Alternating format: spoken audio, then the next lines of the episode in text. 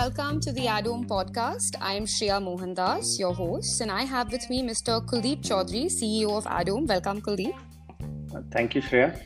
Uh, so this will not be one of those podcasts where we give you a lot of information that'll go over your head. Uh, we will just address five questions in five minutes, and um, Kuldeep will answer them. So uh, let's look at the topic for the day. So, how has the pandemic changed companies' attitudes towards digital marketing? So, shall we begin? Yeah, sure, sure. Let's start.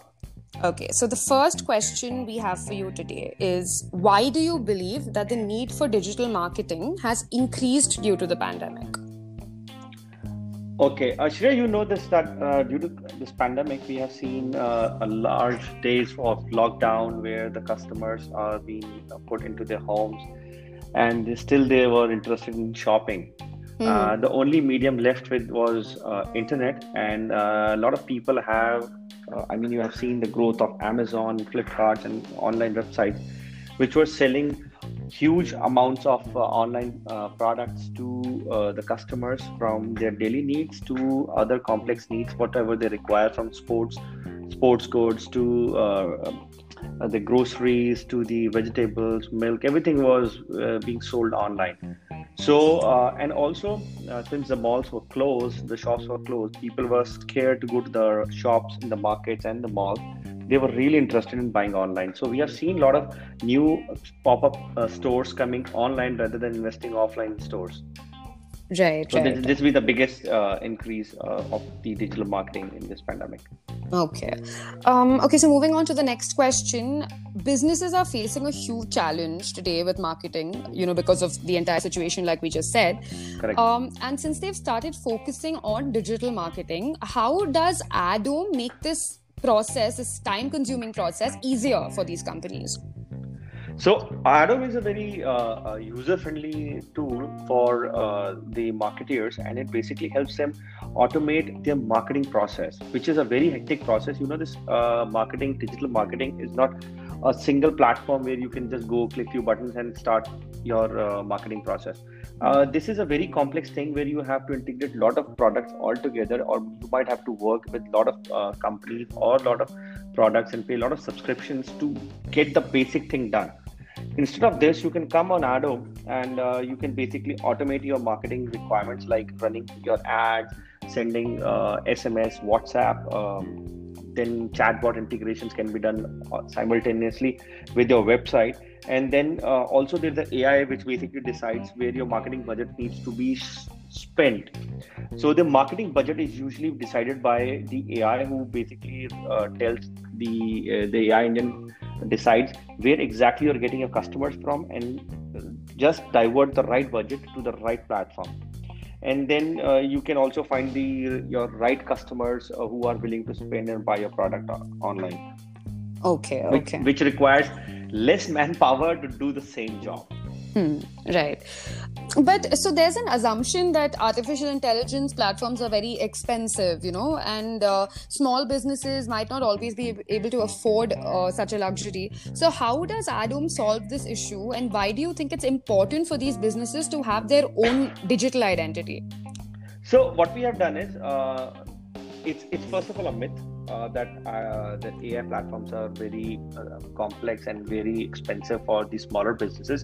So what we have done is we have made our plans uh, user friendly plans and we have broken down uh, plans as per the needs of any marketer. So every marketer who are, want to uh, I mean, come on, go online. They do not need every service which is there on the internet so you might pick and choose what fits best for your business. So that's why we had divided multiple plans. And then we have some um, basic plan that starts from $19 a month. Uh, then there's the automation, which is as low as $49 a month. Then chatbot integrations, which is an auto uh, chatbot, which is $49 a month, which is very cheap. And uh, any person who is going online uh, can spend this amount of money to start with. And they don't need to take everything uh, to basically start their digital activity. Even a smaller uh, businessman can afford this who is willing to go online and start selling his product so this is something where a myth that only bigger companies can uh, go and adapt or uh, say start using um, AI-based marketing solutions. Okay, I'm pretty sure that's new information for the listeners also. That's great. Um, let's talk personalization now. Everyone wants a personalized experience today.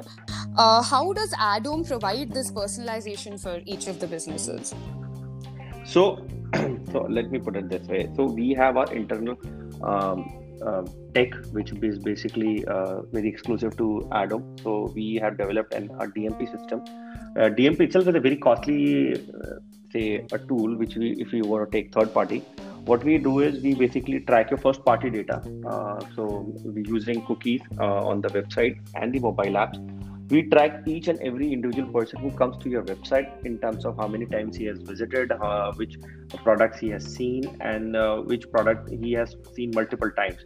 And basis on that uh, the user has been targeted through automation in terms of through um, say suppose somebody has came and created an account and forgot to buy a product so he can see similar ads online as well as a message and a, a sms or email can be sent through automation automatically uh, through ADOHM. Okay. And that is very personalized towards those products uh, which is very intended to buy as well. Oh, okay, okay. All right. Uh, so we've reached the last question for this episode. Um, tell me, is it likely that small businesses will become less dependent on retail giants for their sales and revenue?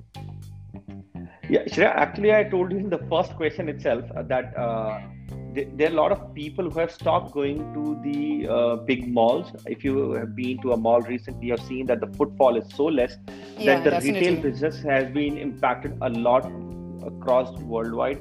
There have been a lot of lockdowns still going on. Uh, there might be uh, the medicine for the uh, or the vaccine for this uh, coronavirus is still due and it's going to be like uh, reach people by 2021 or 2022 so uh, till that time, people are still dependent on online uh, marketing, and I've seen there are a lot of smaller businesses who have just uh, instead of opening their offline store or going to a big retailer, they have started opening their own online store.